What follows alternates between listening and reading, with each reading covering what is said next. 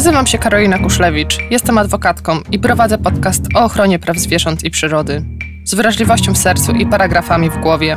Dla ludzi, którym zależy.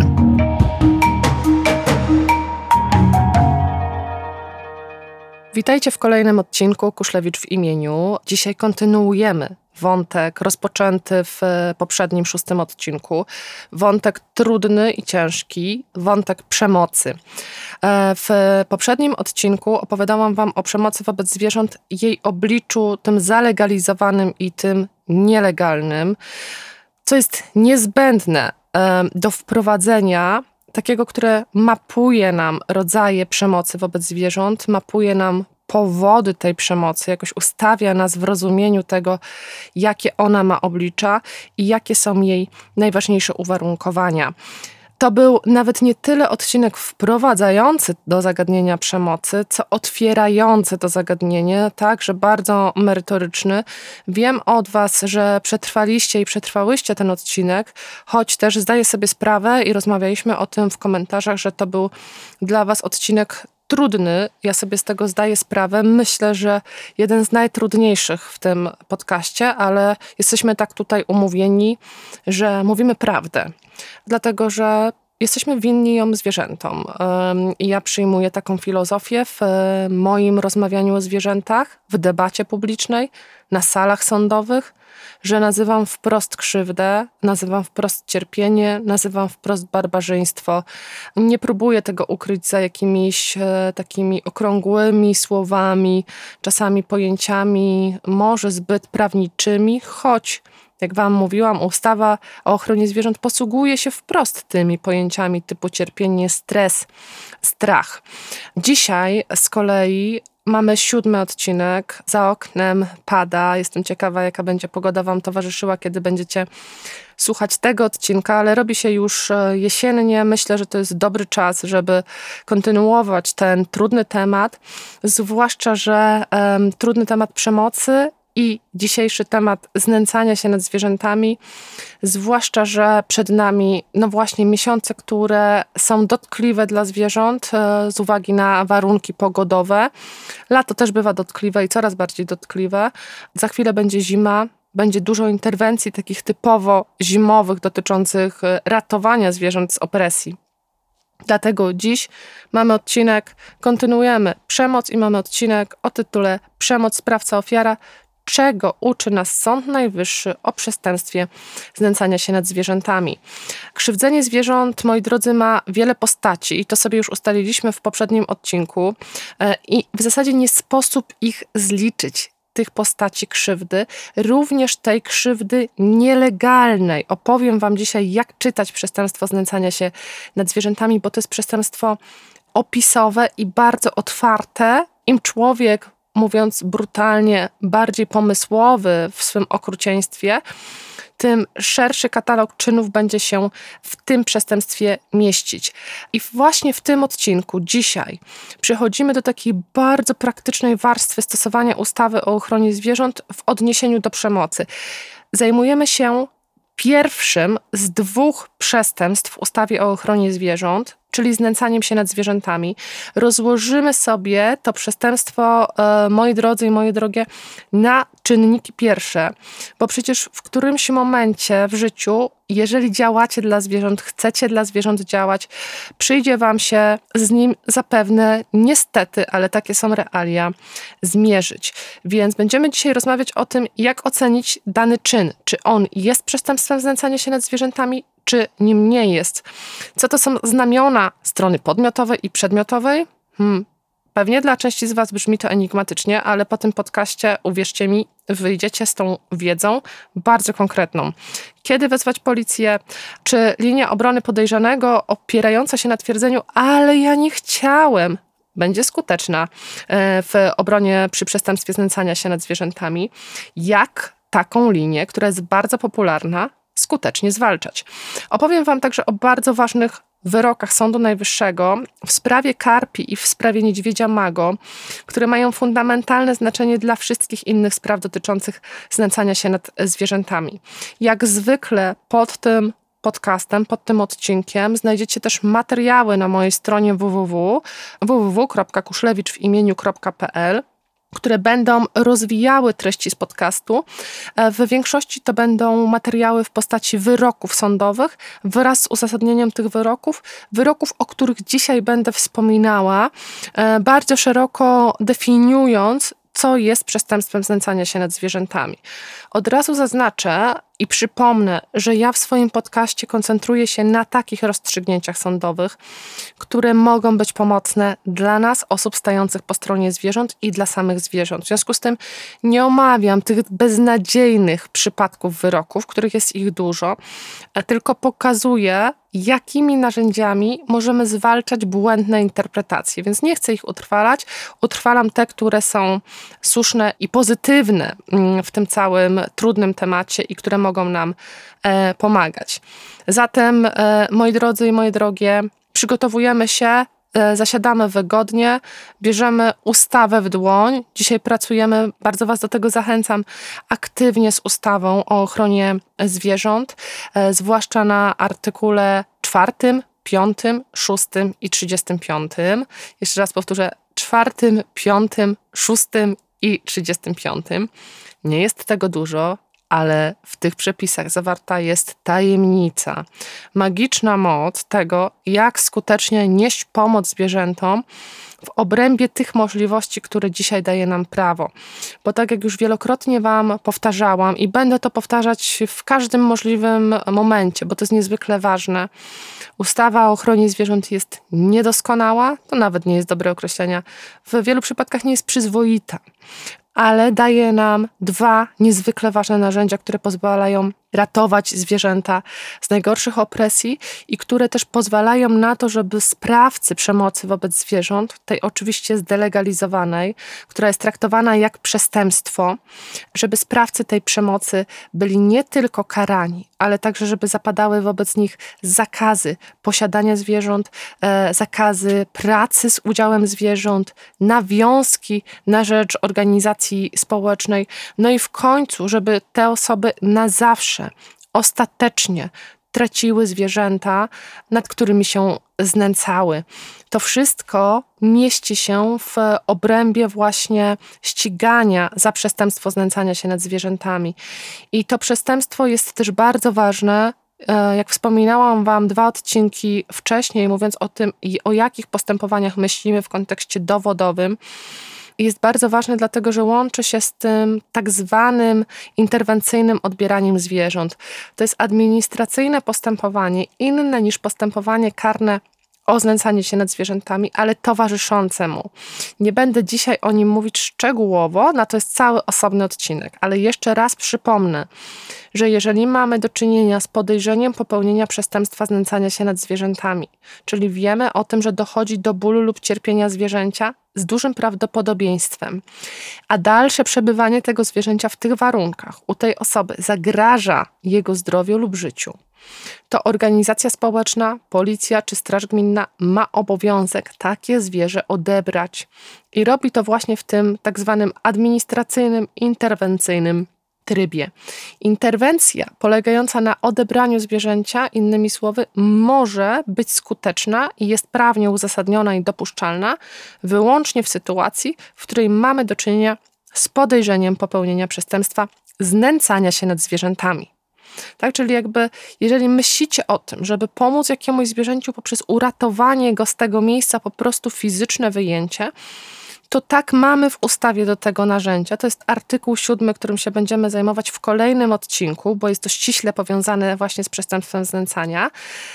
Ale żeby móc użyć tej instytucji naprawdę dobrej w naszej ustawie, to najpierw musimy się zorientować w sytuacji i stwierdzić, że tak, mamy tutaj podejrzenie popełnienia przestępstwa znęcania się nad zwierzętami.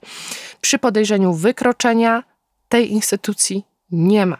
Więc jakby fundamentalne jest to, żebyśmy my rozumieli w ogóle, czym jest znęcanie, bo od tego zależy nie tylko ukaranie sprawcy, ale też zakazanie mu posiadania zwierząt, czyli prewencja, ale co dla mnie fundamentalnie ważne, na tu i teraz, na tę chwilę, od razu, niezwłocznie, od ręki wręcz takie zwierzę po prostu można mu zabrać, a potem toczy się to postępowanie karne, ta prokuratura prowadzi, potem są sprawy sądowe, mijają zwykle lata, zanim nastąpi wyrok prawomocny, a przez cały ten czas to zwierzę jest zabezpieczone. Zatem Mamy dwa przestępstwa w ustawie: znęcanie się nad zwierzętami, bardzo szeroki katalog czynów, i drugie to pozbawienie zwierzęcia życia, czyli zabicie zwierzęcia. Te czyny są opisane w artykule 35. Możecie sobie otworzyć ustawę o ochronie zwierząt i zobaczyć, jak one są opisane. Natomiast tam znajdziecie w zasadzie tylko informacje o tym, że te czyny i znęcanie, i zabijanie zwierząt to są przestępstwa i podlegają karze pozbawienia wolności do lat trzech. Ale wcale nie znajdziecie tam tego, w jaki sposób definiować te przestępstwa. I o ile przy zabiciu to jest dosyć proste, no, mamy ciało, mamy zbrodnię. Uprośćmy to na razie, potem sobie będziemy niuansować za dwa odcinki. Zabicie również. To przy znęcaniu nie jest to takie proste, no bo tutaj przesłanką nie jest śmierć zwierzęcia. Mamy zwierzę żywe, ale skrzywdzone, więc tu jest dużo większe pole do interpretacji i dużo większe pole do dyskusji. No i oczywiście przestrzeń do tego, żebyśmy my jeszcze temu żywemu zwierzęciu pomogli i pomogły.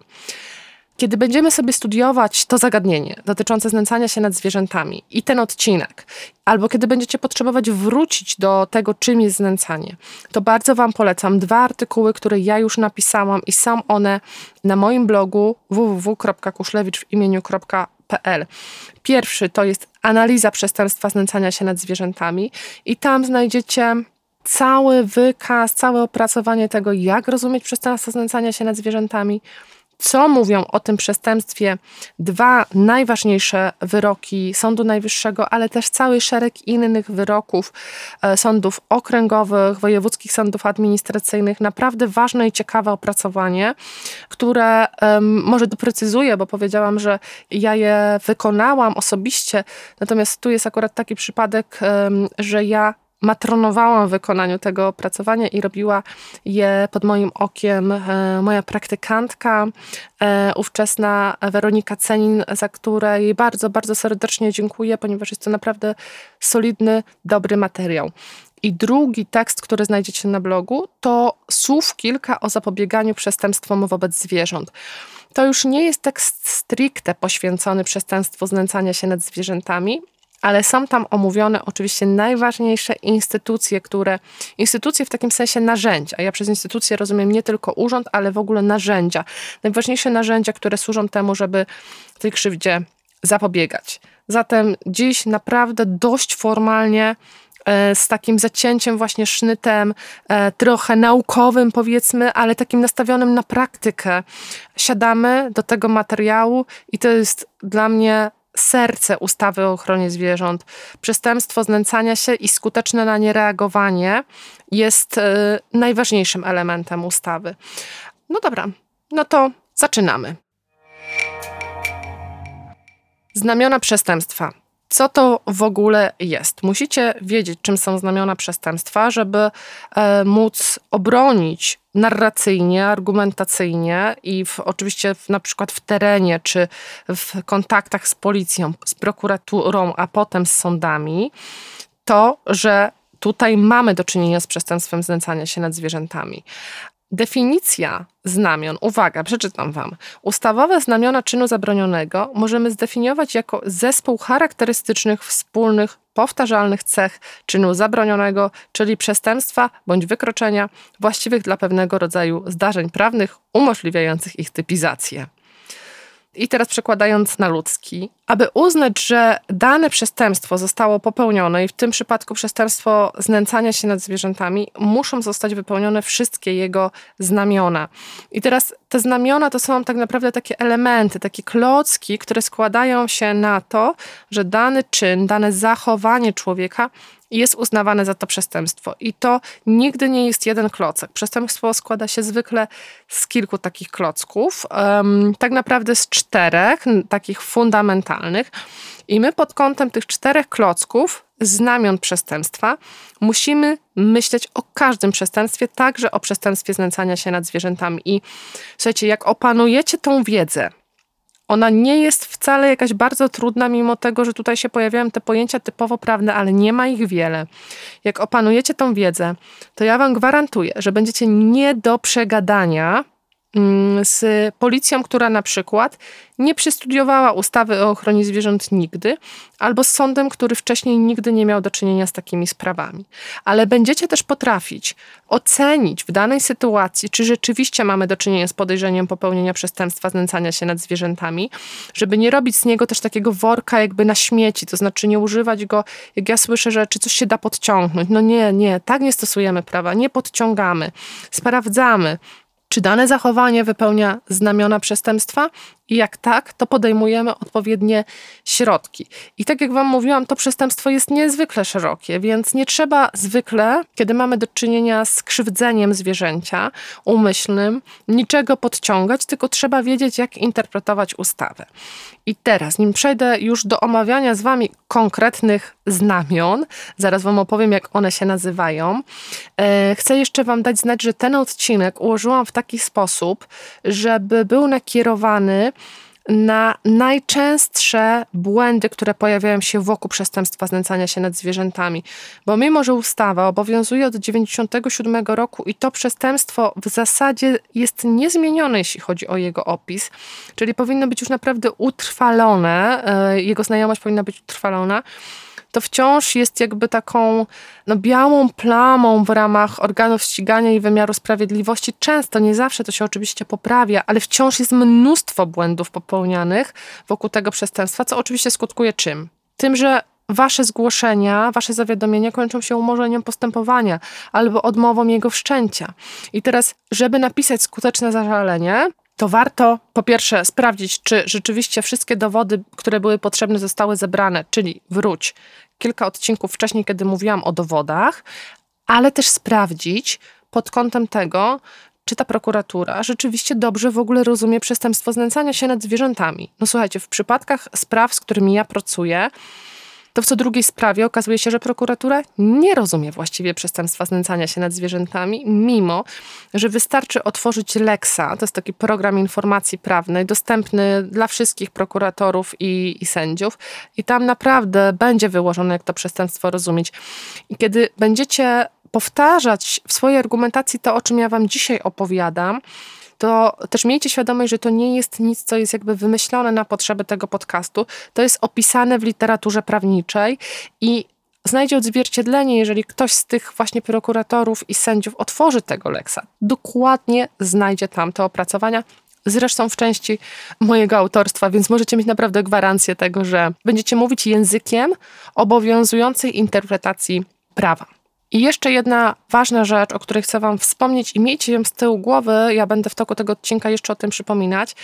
Chcę Wam podać sygnatury tych dwóch wyroków, o których wspominałam na początku. Sygnaturę sprawy przed Sądem Najwyższym dotyczącej niedźwiedzia Mago. E, to jest sprawa 5 KK 187 na 09. Wyrok z 16 listopada 2009 roku.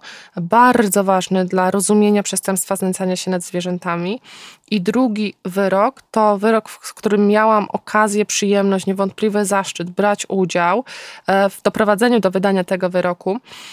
Wyrok Sądu Najwyższego 2 KK 281 na 16 z 13 grudnia 2016 roku.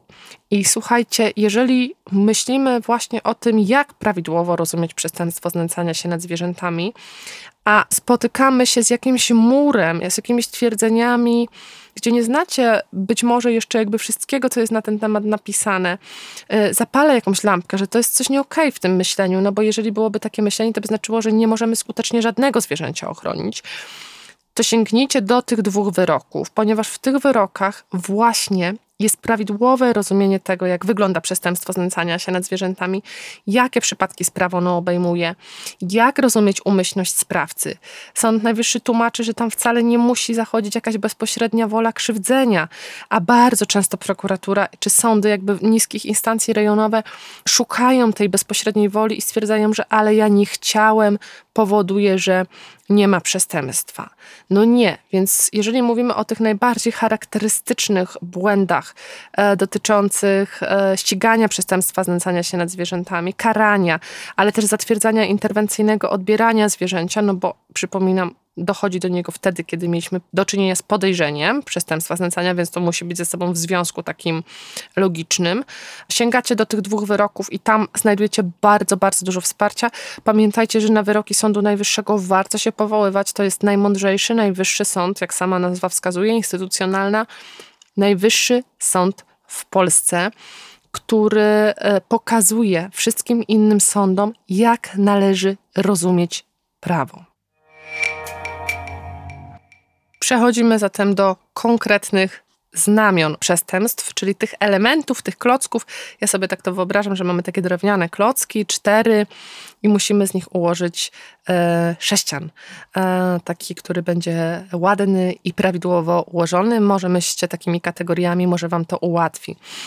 Znamiona. Mamy znamię przedmiotu ochrony, znamię podmiotu przestępstwa, mamy znamię strony przedmiotowej i znamię strony podmiotowej.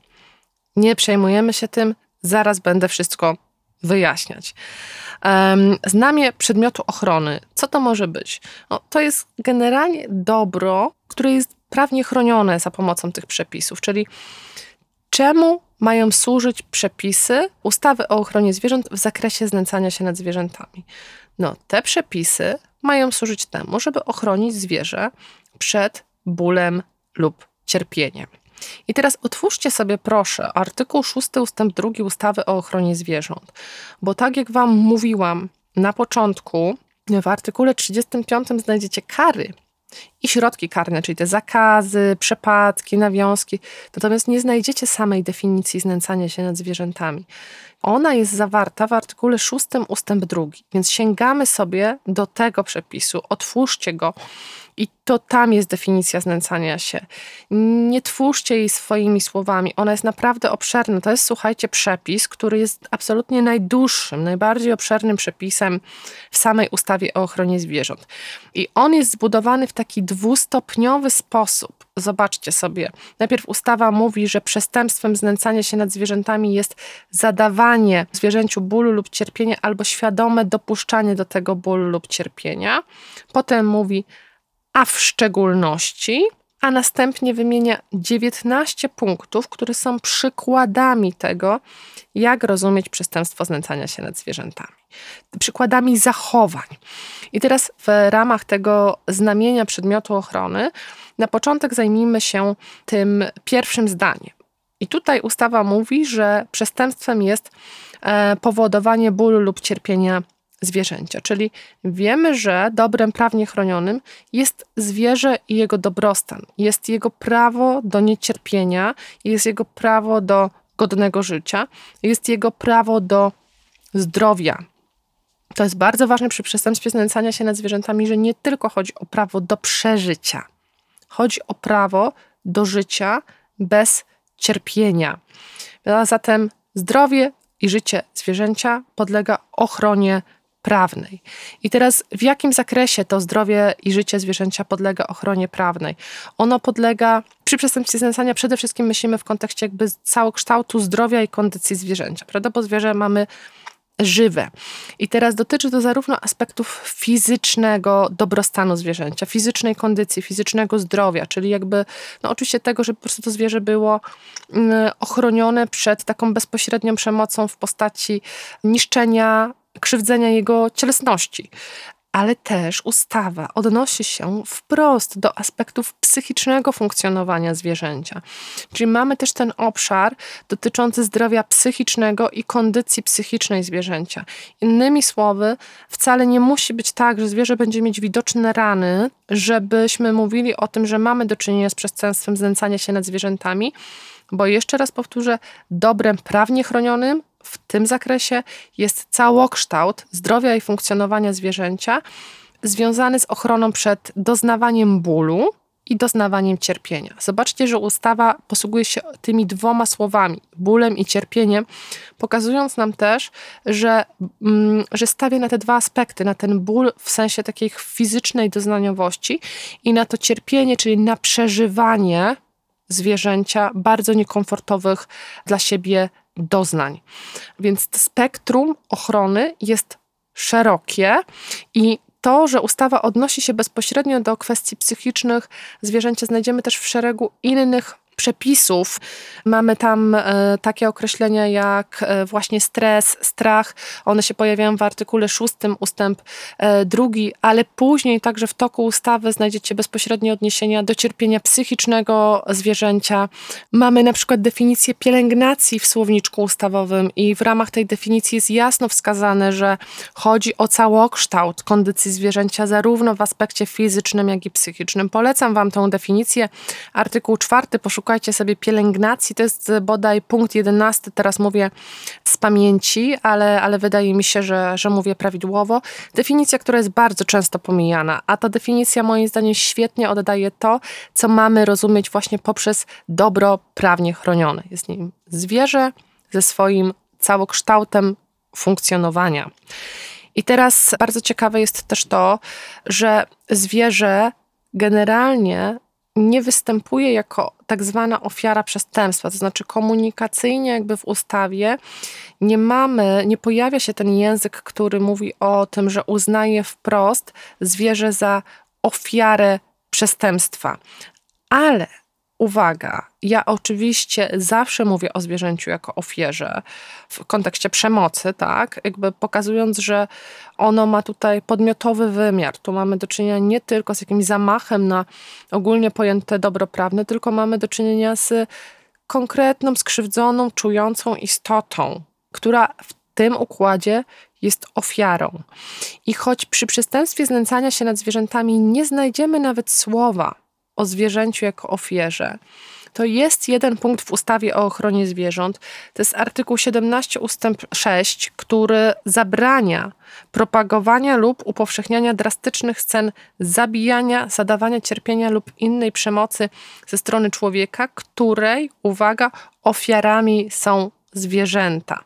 Potem dalej przepis mówi, chyba że sceny te mają na celu napiętnowanie okrutnego zachowania wobec zwierząt. W ogóle warto wiedzieć, że ten przepis e, istnieje. I tutaj ten jeden, jedyny raz w ustawie o ochronie zwierząt zwierzęta się pojawiają wprost nazwane jako ofiary. Co prawda nie przy przestępstwie znęcania się nad zwierzętami, ale to legitymizuje nas nawet do tego, żebyśmy formalnie zaczęli używać tego słowa ofiara przemocy w stosunku do zwierzęcia, nie tylko w tym układzie takim argumentacji moralnej, ale także e, w argumentacji prawniczej. Znamie podmiotu przestępstwa to jest kolejny klocek, element, który musi zaistnieć, żebyśmy mówili o bycie przestępstwa. I to znamie podmiotu mówi o tym, kto może być uznany za sprawcę przestępstwa. Generalnie przestępstwem znęcania się nad zwierzętami e, może być czyn popełniony przez każdego. To znaczy, to może być opiekun zwierzęcia i statystyki pokazują, że najczęściej sprawcą przemocy wobec zwierzęcia jest jego opiekun, nazywany wciąż niestety w ustawie także właścicielem, czyli ten właściciel w cudzysłowie, e, także może być sprawcą tego przestępstwa. To może być osoba, która zwierzęcia kompletnie nie zna. To może być osoba, której powierzono opiekę tymczasowo i przejściowo na podstawie dowolnej umowy, nie wiem, zostawiono u sąsiada, u rodziców. To może być osoba, która ma jednorazowy kontakt ze zwierzęciem i zwierzę na przykład kopnie. Przestępstwo znęcania się nad zwierzętami może być aktem jednorazowej przemocy. To jest bardzo ważne odróżnienie od przestępstwa znęcania się nad, nad ludźmi z kodeksu karnego, gdzie tam konieczne jest to, żeby ta czynność była powtarzalna. Przy przestępstwie znęcania się to nie jest niezbędne. Więc to może być osoba, która ma jednorazowy kontakt ze zwierzęciem. To może być osoba, która ma obowiązek zorganizować tak opiekę nad zwierzęciem, no, żeby ono oczywiście tej krzywdy nie doznawało. To nie musi być zawsze osoba, która fizycznie dokonuje aktu przemocy, bo to może być osoba, która świadomie dopuszcza do tego aktu przemocy. I to jest, e, słuchajcie, niezwykle ważny punkt. Zatrzymajmy się na chwilę nad nim i wróćmy do brzmienia artykułu 6 ustęp 2. Bo zobaczcie, co tam jest napisane. Przestępstwem jest zadawanie bólu lub cierpienia lub świadome dopuszczanie do tego. I tu nam pokazuje ustawa, że mamy dwojakiego rodzaju sprawstwo. To może być sprawstwo takie, w którym bezpośrednio ktoś krzywdzi zwierzę, no zadaje mu ból lub cierpienie, w tym sensie fizycznym lub psychicznym, ale to może być sprawstwo polegające na świadomym dopuszczaniu. Podkreślcie sobie to świadome dopuszczanie z wykrzyknikiem, bo to jest jeden z bardzo częstych błędów organów ścigania i sądów, że zapominają o tym, że za przestępstwo znęcania się nad zwierzętami może odpowiadać także ten, kto dopuszcza. To nie musi być osoba, która fizycznie dokonuje aktu przemocy wobec zwierzęcia. Pamiętajcie, że w sprawie dotyczącej e, sklepu, które sprzedawano żywe karpie bez wody, w sprawie, która ostatecznie trafiła do Sądu Najwyższego dwukrotnie, którą wygraliśmy dwukrotnie po 13 latach. Tam mamy do czynienia z dwoma osobami skazanymi, które bezpośrednio te ryby sprzedawały i pakowały do worków foliowych bez wody, ale mamy też do czynienia z, z osobą skazaną, z mężczyzną, który był organizatorem tej sprzedaży, był kierownikiem tego sklepu, kierownikiem działu rybnego chyba dokładnie. On nie dotykał żadnej ryby. On nie był na tym stoisku. On organizował to stoisko. I mając takie możliwości i uprawnienia, ale też co za tym idzie odpowiedzialność, zorganizował to stoisko w taki sposób, a potem mimo upomnienia to kontynuował, że ryby były sprzedawane bez wody. Więc tutaj jakby to sprawstwo może być dwojakiego rodzaju i w takiej roli świadomego dopuszczacza może być na przykład także powiatowy lekarz weterynarii. Słuchajcie, sprawa mniej oczywista. Osoba, która przyjeżdża na waszą prośbę na kontrolę, na jakąś posesję, żeby sprawdzić, jak te zwierzęta się mają, co do których macie informację, że może dochodzić do ich krzywdy, do ich cierpienia i mówi, nic tu się nie dzieje, nie ma problemu, ja nie będę tutaj niczego aprobował, zostawcie tą sprawę. Albo jest wezwany do transportu zwierząt, które jadą w upale bez wody i sprawdza ten transport i mówi, wszystko się zgadza w papierach, ja tutaj nie widzę podstaw do zatrzymywania transportu i interwencji. A wy Oczywiście działając poprzez organizację społeczną, bo tego się nie da zrobić jakoś jednoosobowo, organizacje też są, ale chodzi mi instytucjonalnie, tam jest potrzebna organizacja. Jeżeli wy wykażecie, że te zwierzęta cierpiały, to będzie znaczyło, że ten powiatowy lekarz weterynarii, mając obowiązek zareagowania i podjęcia odpowiednich kroków, tego nie zrobił, czyli co zrobił? Świadomie dopuścił do cierpienia zwierzęcia, czyli popełnił to przestępstwo. Wyłapiecie to, że to nie musi być ta osoba, która gdzieś jest tym bezpośrednim sprawcą. To jest także osoba, na której ciąży odpowiedzialność zapobiegnięcia danemu czynowi. E, I w tych dwóch wyrokach Sądu Najwyższego, e, które Wam przytoczyłam, e, sąd wyjaśnia, że świadome dopuszczanie to właśnie niereagowanie w sytuacji, w których ciąży na kimś obowiązek zareagowania. No, do głowy mi przychodzi też sytuacja, w której taką odpowiedzialność może ponieść policjant. Takiej sprawy według e, mojej oceny jeszcze nie było, ale ja nie wykluczam e, takiej sprawy, w której doszłoby do zbiegu przestępstwa niedopełnienia obowiązków i, e, w, i jednocześnie przestępstwa znęcania się nad zwierzętami, dlatego że przyjechanie na przykład na miejsce wezwania, w którym dochodzi do przemocy wobec zwierzęcia i zbagatelizowanie tego i nie podjęcie żadnych kroków, żeby temu zwierzęciu pomóc, jest świadomym dopuszczaniem do kontynuowania stanu bólu lub cierpienia. Niech to Wam służy za dodatkowy argument w kontaktach z organami ścigania, które niestety wciąż musimy motywować do działania. I jest jeszcze taka mała grupa mm, spraw, e, zachowań w ustawie o ochronie zwierząt, która jest dedykowana już bardzo konkretnym sprawcom. E, na przykład, e, jeżeli chodzi o porzucenie zwierzęcia. Ustawa mówi, że porzucenie zwierzęcia jest także przejawem znęcania się nad zwierzętami. Poszukajcie sobie tego artykułu 6 ustęp 2. Tam są te liczne przykłady, o których Wam opowiadałam, i wśród nich jest porzucenie zwierzęcia, szczególnie zwierzęcia domowego, czyli takiego, które no, jest bardzo mocno zależne zależne e, od człowieka. E, I tutaj oczywiście chodzi o sprawcę, który no, był opiekunem czy tudzież tym właścicielem w cudzysłowie zwierzęcia. Więc to nie jest czyn, który może być popełniony powszechnie przez każdą dowolną osobę, tylko przez tą konkretną w danym układzie. Ale jak widzicie, jakby to znamie podmiotu jest bardzo szerokie. Przechodzimy do znamienia strony przedmiotowej, czyli trzeci klocek w naszym sześcianie. Bardzo ważny element, e, dlatego że znamie strony przedmiotowej to jest innymi słowy zachowanie człowieka, które oznacza, że popełnia przestępstwo, czyli czyn człowieka albo jego zaniechanie, czyli działanie albo zaniechanie przy przestępstwie znęcania się e, nad zwierzętami. Jeszcze innymi słowy, znamie strony przedmiotowej to jest to, co człowiek zrobi, zrobił zwierzęciu i co możemy zakwalifikować jako przejaw znęcania się nad y, tym zwierzęciem. I znowu patrzymy na artykuł 6 ustęp 2 ustawy o ochronie zwierząt. Ten nasz najdłuższy y, przepis w całej ustawie, ten, który właśnie pokazuje nam w punktach od 1 do 19 katalog czynów, które za takie znęcanie mogą być uznane.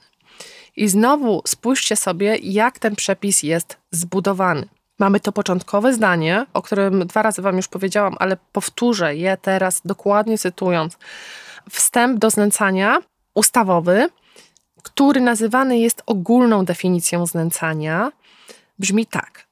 Przez znęcanie się nad zwierzętami należy rozumieć zadawanie albo świadome dopuszczanie do zadawania bólu lub cierpień.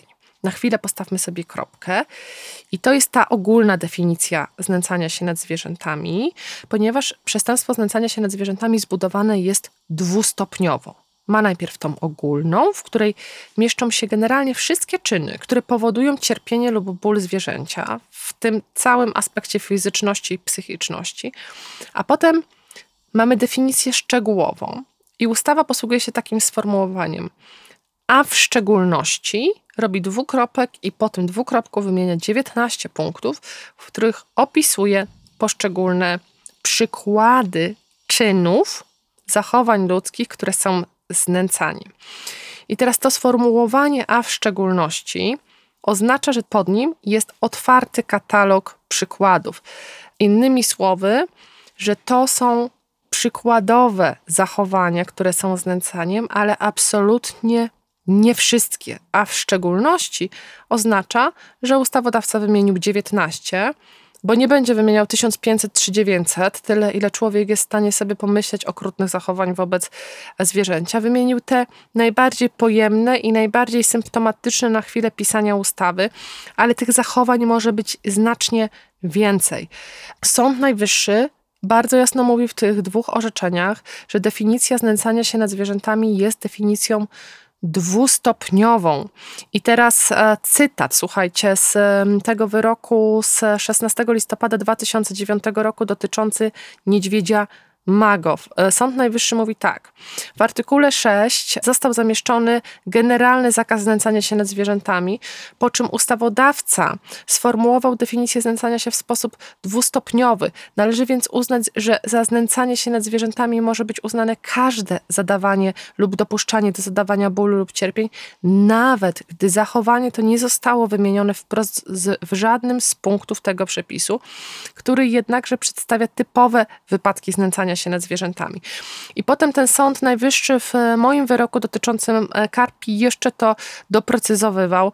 E, mówił, że oczywiście nie jest konieczne, żeby dane zachowanie, które odnotujemy w stosunku do zwierzęcia i które powoduje ból lub cierpienie, koniecznie znalazło odzwierciedlenie w tych punktach 1 do 19, e, bo chodzi o to, że to zachowanie ma być niehumanitarne. To jest esencja przestępstwa znęcania się nad zwierzętami.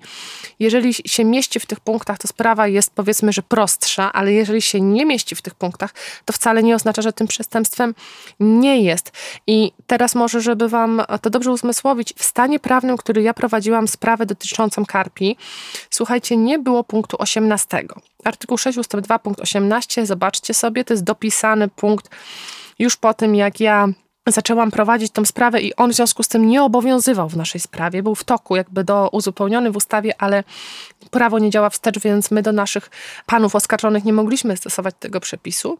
I ten przepis mówi, że znęcaniem się nad zwierzętami jest transport żywych ryb lub ich przetrzymywanie w celu sprzedaży bez dostatecznej ilości wody umożliwiającej im oddychanie. No super, że jest, ale kiedy ja prowadziłam tę sprawę, tego przepisu nie było.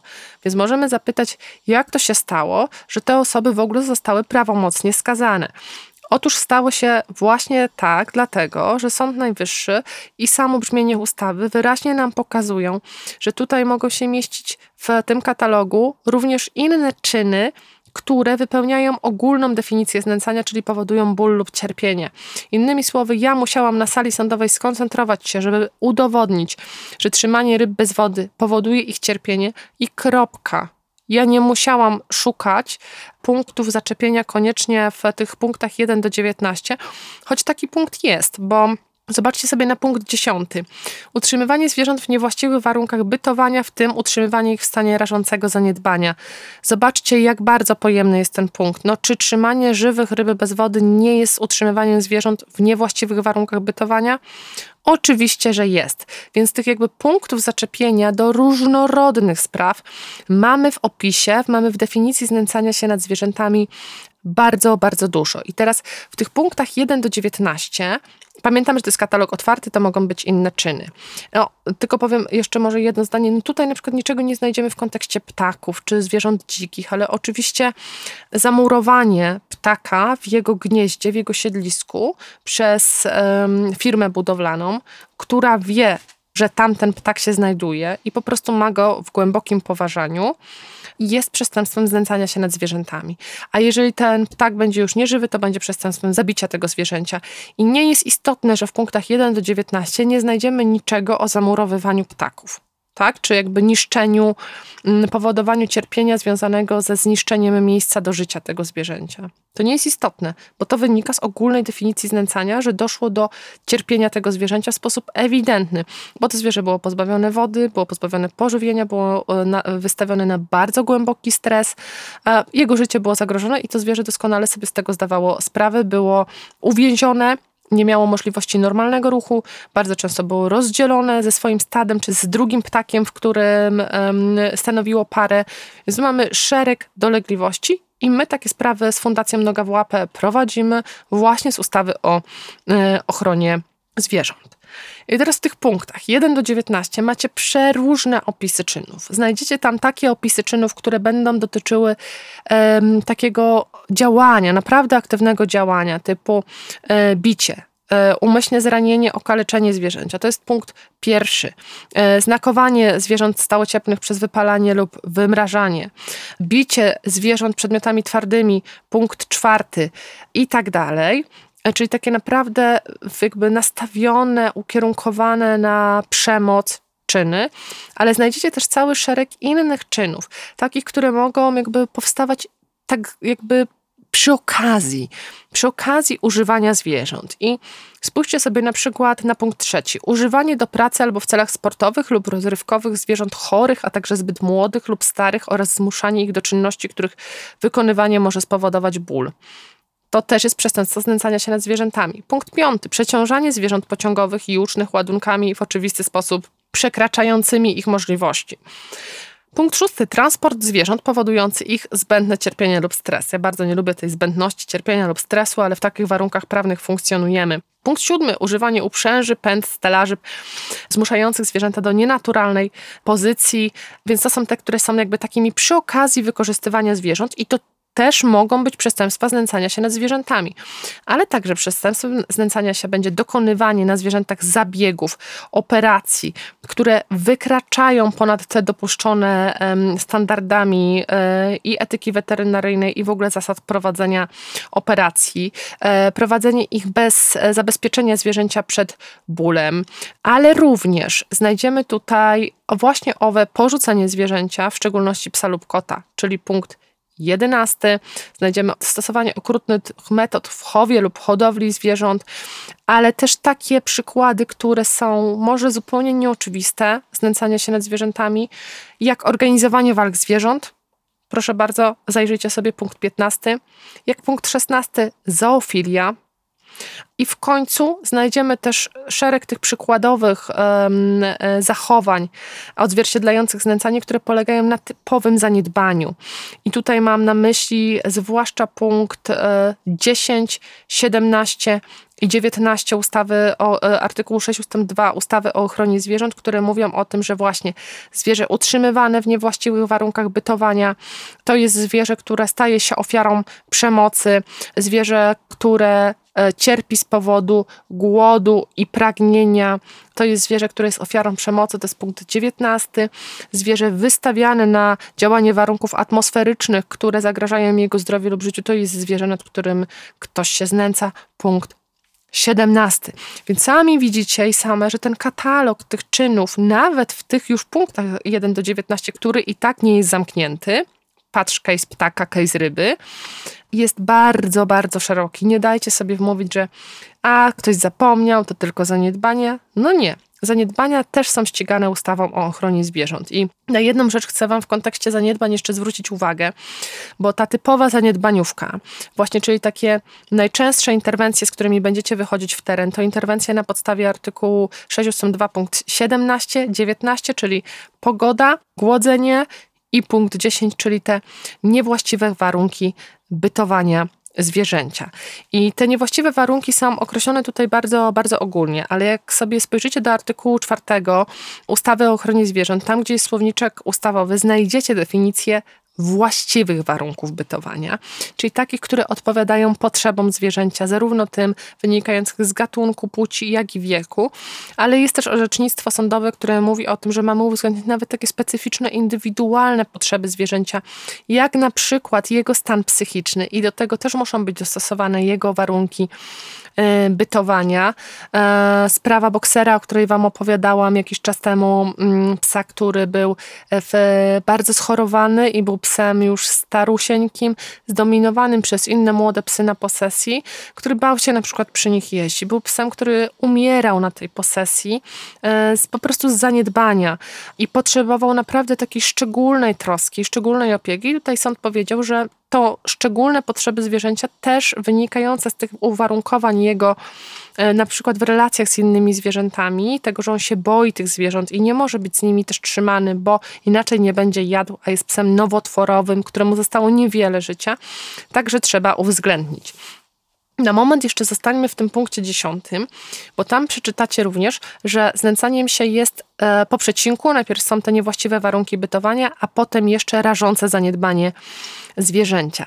I teraz to rażące zaniedbanie zwierzęcia, moi drodzy, moje drogie, także jest zdefiniowane w słowniczku ustawowym, artykuł czwarty w artykule czwartym, punkt dziewiąty lub jedenasty, spójrzcie sobie. E, ja też zresztą sobie spojrzę, żeby Wam powiedzieć konkretnie. Zaglądam teraz, e, jeżeli słyszycie szum, zaglądam teraz do komentarza do ustawy o ochronie zwierząt, który napisałam i z którego właśnie prokuratury i sądy korzystają. Tak, artykuł 4, punkt 11.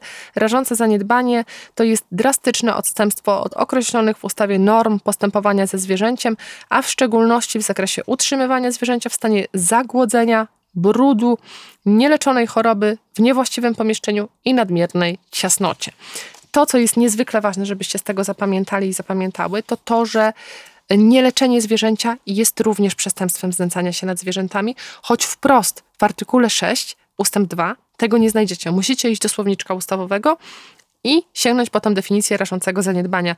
Ale oparcie w ustawie do tego, że zwierzę, które nie jest leczone, jest ofiarą przestępstwa, również mamy.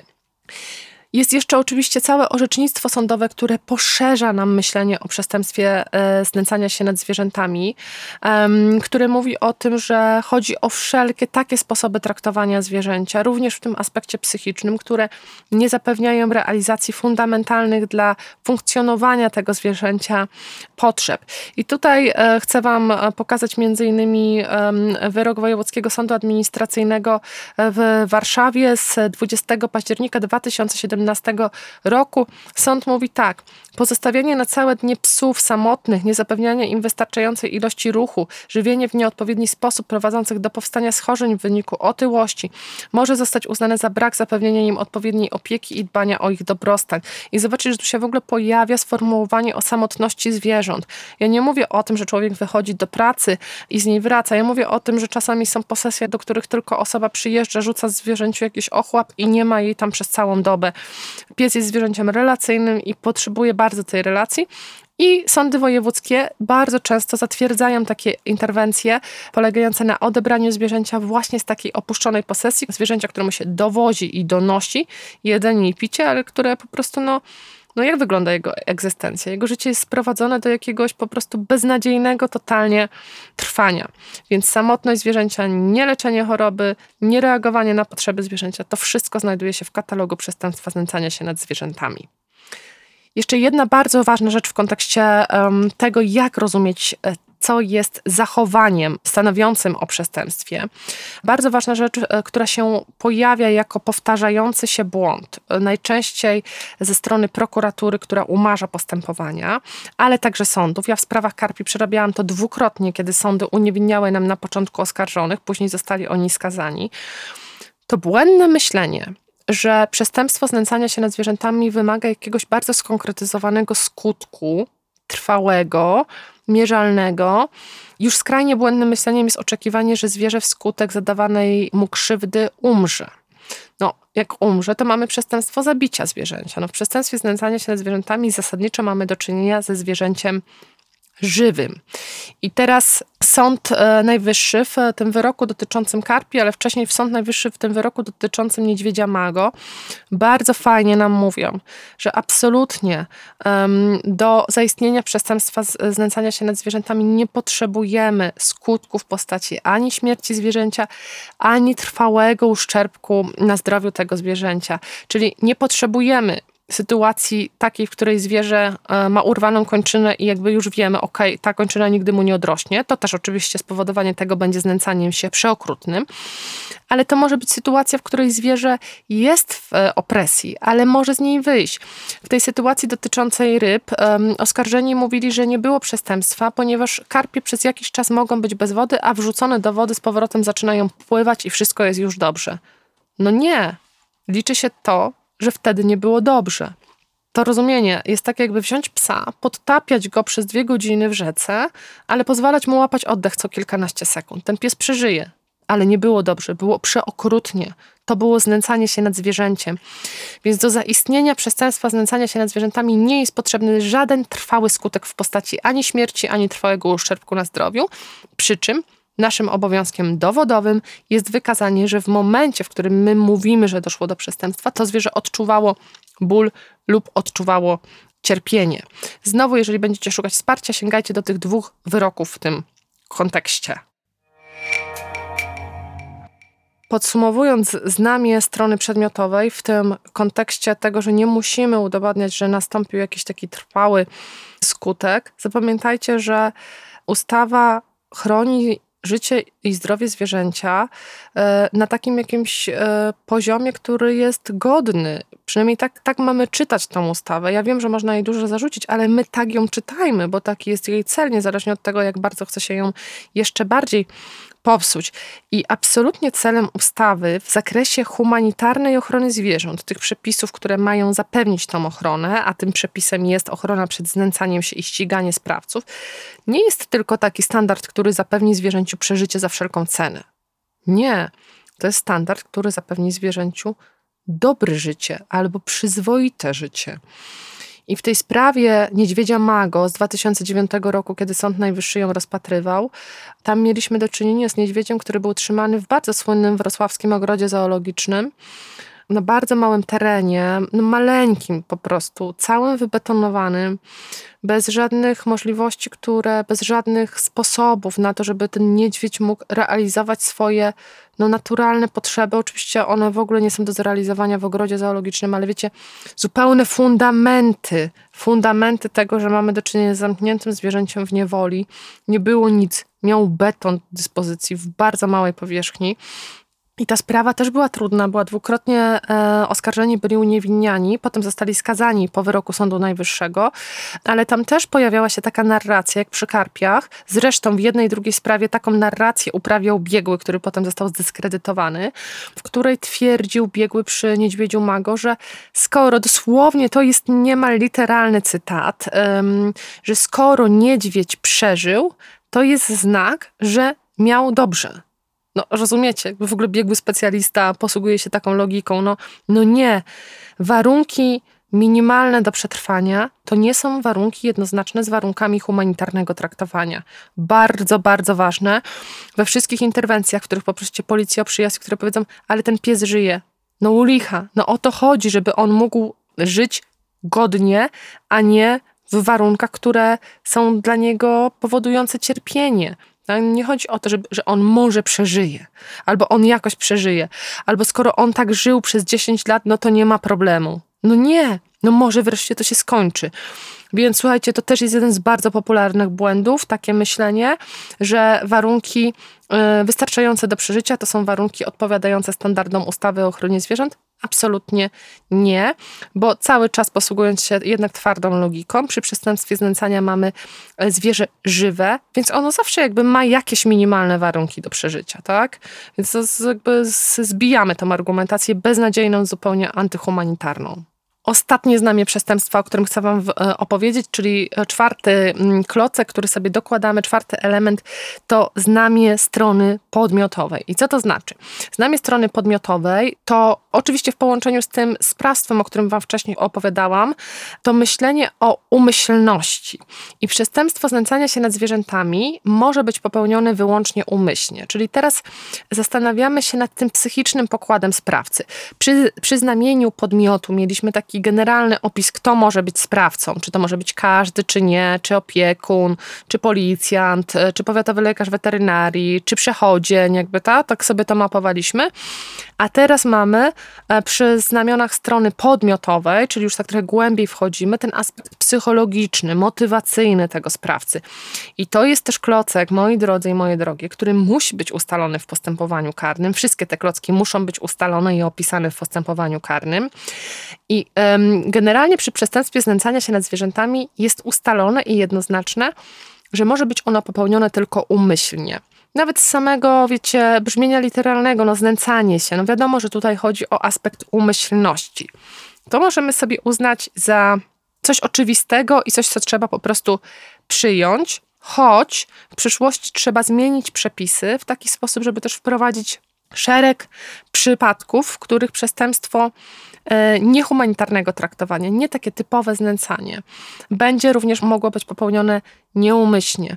Mam na myśli no, takie sytuacje, w których no, nie da się przypisać osobie umyślności, a jednak ona swoim zachowaniem tą krzywdę powoduje, bo na przykład jej poziom wrażliwości jest tak niski, że ona i tak ją będzie powodować. I tutaj warto byłoby, żebyśmy też mieli element przestępstwa nieumyślnego. Na razie mamy znęcanie jako to jedyne takie krzywdzące żywe zwierzę przestępstwo i ono może być popełnione umyślnie. I z tym się zgadzamy. Ale problem się pojawia wtedy, kiedy dochodzi jeszcze zamiar, bo umyślność to jest jakby taki powiedzmy punkt wyjścia, a teraz umyślność może być w zamiarze ewentualnym bądź bezpośrednim. Powiem Wam tylko o zamiarze bezpośrednim, bo orzecznictwo sądowe jest jednoznaczne że przestępstwo znęcania może być popełnione tylko w zamiarze bezpośrednim, czyli umyślność w zamiarze bezpośrednim. Generalnie uznaje się, że zamiar bezpośredni to jest takie bezpośrednie dążenie do popełnienia czynu, tak? Jakby takie nie tylko zgoda, ale bezpośrednie dążenie na, do popełnienia tego czynu. I przez lata y, sprawy o znęcanie się nad zwierzętami w związku z tym były po prostu masowo, masowo umarzane. Do dziś jest tak, że około 80% spraw w ogóle nie trafia przed oblicze sądu i jedną z podstaw umorzenia jest właśnie uznawanie, że nie jest wypełnione znamie strony podmiotowej przestępstwa, czyli ktoś nie działał umyślnie w zamiarze bezpośrednim. I teraz to są błędy, które są. E, znaczy jest oczywiście część takich spraw, gdzie rzeczywiście ktoś nie działał w taki sposób, ale, ale bardzo często w sprawach, z którymi ja się spotykam, to jest po prostu błąd już u progu i u wyjścia. Ponieważ organy ścigania przerzucają sobie niesłusznie myślenie o przestępstwie znęcania się nad osobą najbliższą czyli nad człowiekiem z kodeksu karnego na przestępstwo znęcania się nad zwierzętami. I tu jest kilka błędów. Na przykład uważają, że te czyny muszą być kilkukrotnie, powtarzalnie popełniane. To już Wam mówiłam, że to może być też jednokrotne zachowanie w przypadku zwierząt, ale też ten zamiar sobie przenoszą. Bo przy przestępstwie znęcania się nad osobą najbliższą tam rzeczywiście musi dochodzić, musi być, pojawić się ten komponent dążenia sprawcy do wyrządzenia krzywdy. On w jakiś sposób czerpie z tego satysfakcję nad tym drugim człowiekiem, domownikiem najczęściej, tak? Czerpie z tego satysfakcję, ma poczucie władzy i jakby w pełni dąży do zadawania tej krzywdy fizycznej i psychicznej, bo tam też może to się odbywać w dwóch mm, wymiarach. Tyle, że tam to jest ok, dlatego że tam to przestępstwo znęcania się nad osobą najbliższą jest przestępstwem dużo węższym przedmiotowo niż przy przestępstwie znęcania się nad zwierzętami. Bo zobaczcie, w kodeksie karnym mamy i znęcanie się nad osobą najbliższą, tylko najbliższą. A w pozostałym zakresie w stosunku do drugiego człowieka mamy naruszenie ciała poniżej 7 dni, naruszenie ciała powyżej 7 dni, e, rozbój, e, napaść seksualną, zgwałcenie. Tak jakby mamy rozbite to na osobne czyny. A przy przestępstwie znęcania się nad zwierzętami to wszystko jest w jednym zbiorze.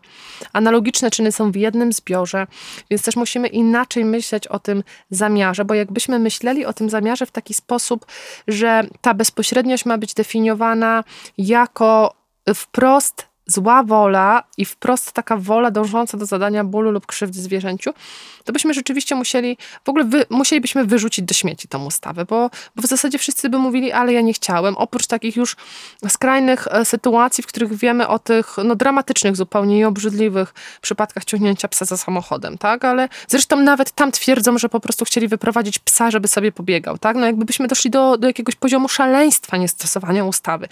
I teraz co robi Sąd Najwyższy? Sąd Najwyższy przychodzi i mówi, nie, nie, nie, tu nie chodzi o oszukanie i konieczność przypisywania każdemu sprawcy tego, że on miał bezpośrednią złą wolę, taką nakierowaną, intencjonalną w pełni, żeby zadawać krzywdę zwierzęciu.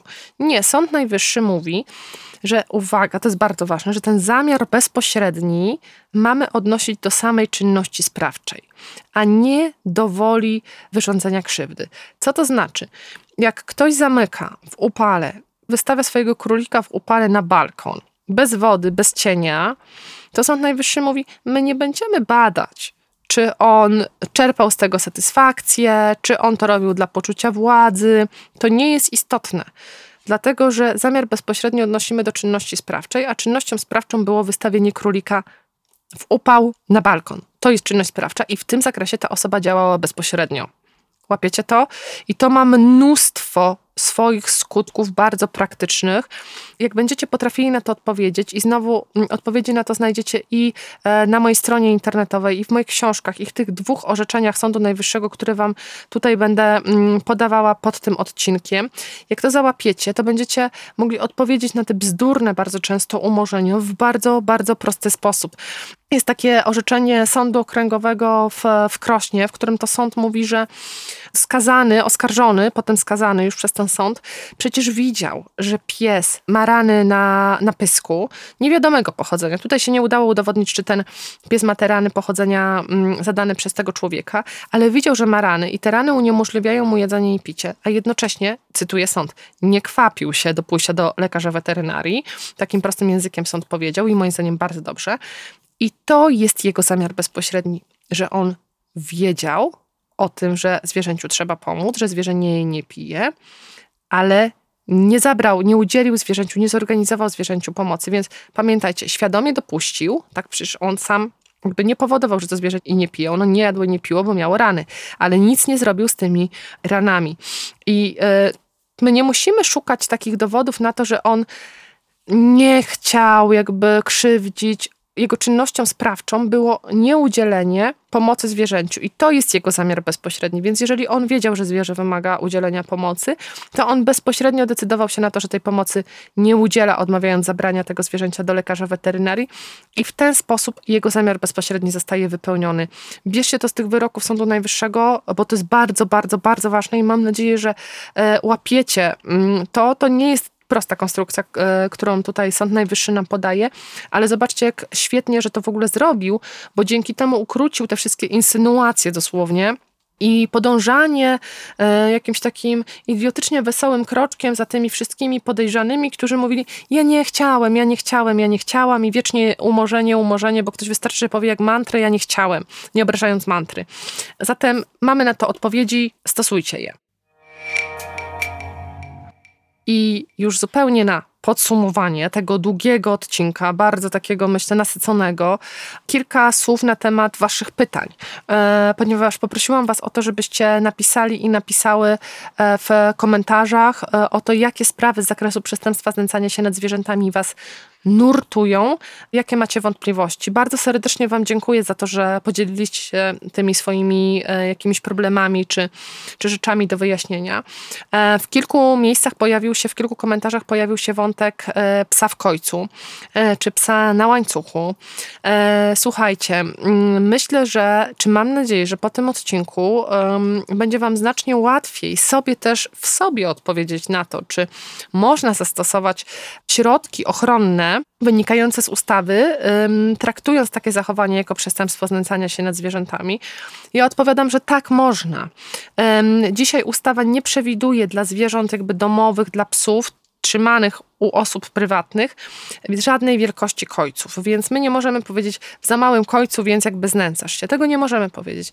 Ale jeżeli wiemy o tym, że zwierzę jest trzymane całe swoje życie albo większość swojego życia w małym kojcu, gdzie załatwia swoje potrzeby, prawie z niego nie wychodzi, nie ma dostępu do naturalnego ruchu, nie ma dostępu do możliwości realizacji potrzeb behawioralnych związanych między innymi e, z, z węchem, ale też z relacjami z człowiekiem i z innymi zwierzętami, jest ze zwierzęciem skazanym na osamotnienie. No słuchajcie, no to jest dokładnie to, o czym ja wam wcześniej opowiadałam, tak? To jest um, pogwałcenie fundamentalnych potrzeb tego zwierzęcia. Oczywiście to są sprawy bardzo trudne, ponieważ tutaj nie ma połamanych kończyn i nie ma krwi, tak? I nie ma guzów gdzieś, więc nieleczonych. Więc to są sprawy, które wymagają lepszej argumentacji takiej interpretacyjnej z ustawy o ochronie zwierząt, ale jak najbardziej takie zwierzę zamknięte na stałe w małym końcu, całe swoje życie albo większość swojego życia, to jest zwierzę, które jest cierpiące. A znamieniem przestępstwa znęcania się nad zwierzętami jest powodowanie albo świadome dopuszczanie do cierpienia zwierzęcia. Przy czym, żeby taką sprawę wygrać, to musicie zaopatrzyć się w dowody. Patrzcie, kilka odcinków wcześniej. I tu fundamentalnym dowodem, oprócz zdjęć filmów z miejsca, żeby było wiadomo, w jakich ten pies był warunkach, są również e, opinie specjalistów, zwłaszcza z zakresu behawioru zwierząt, którzy opiszą Wam, jakie skutki dla zwierzęcia, e, jakie negatywne doznania, e, jak, w jaki sposób e, takie utrzymywanie jakie cierpienie takie utrzymywanie powoduje dla tego konkretnego psa, bo to jest raz kwestia gatunkowa, a dwa to jest często też kwestia związane z wielkością tego zwierzęcia, ale każde zwierzę zamknięte, każdy pies zamknięty w końcu będzie, będzie cierpiał i każdy behawiorysta i behawiorystka wam taką opinię wystawi, że zwierzę zamknięte, pies zamknięty całe życie w swoim końcu, to jest zwierzę, które jest wystawione na bardzo duże cierpienie. I analogicznie zwierzę przykute całe życie do łańcucha, to jest zwierzę wystawione na bardzo duże cierpienie dokładnie z tych samych powodów. I tutaj mamy podstawę do tego, żeby zainterweniować, bo nie mówimy o tym, że to zwierzę od doby czy od dwóch jest na tym łańcuchu, okej, okay, wtedy to jest wykroczenie. Mówimy mówimy o tym, że wiemy, że to zwierzę od lat jest przykute do łańcucha. I takim sytuacjom, takiemu traktowaniu zwierzęcia najczęściej towarzyszą inne zaniedbania, bo wiecie, to nie jest tak, że, że taki pies jest zaopiekowany, psychicznie w świetnej kondycji i tak dalej, leczony, odpowiednio, odpowiednio karmiony, a tylko jest na łańcuchu. No jeżeli pies jest na łańcuchu, to znaczy, że między innymi tam, gdzie żyje, kładzie się, chodzi, załatwia też swoje potrzeby fizjologiczne. Tak? I samo to już w sobie jest dla zwierzęcia bardzo negatywnym doznaniem, więc znowu sięgamy po opinię specjalistyczną i na tej podstawie możemy takie zwierzęta próbować też z takich warunków wyjmować. Tylko to już nie znajduje wprost oparcia w punktach 1 do 19, ale znajduje w ogólnej definicji znęcania się nad zwierzętami powodowania cierpienia i w sumie też znajduje oparcie w punkcie 10 już szczegółowym, czyli utrzymywaniem zwierząt e, w niewłaściwych warunkach bytowania, ponieważ pies, który potrzebuje ruchu zamknięty w bezruchu, uwięziony, jest w niewłaściwych warunkach e, bytowania.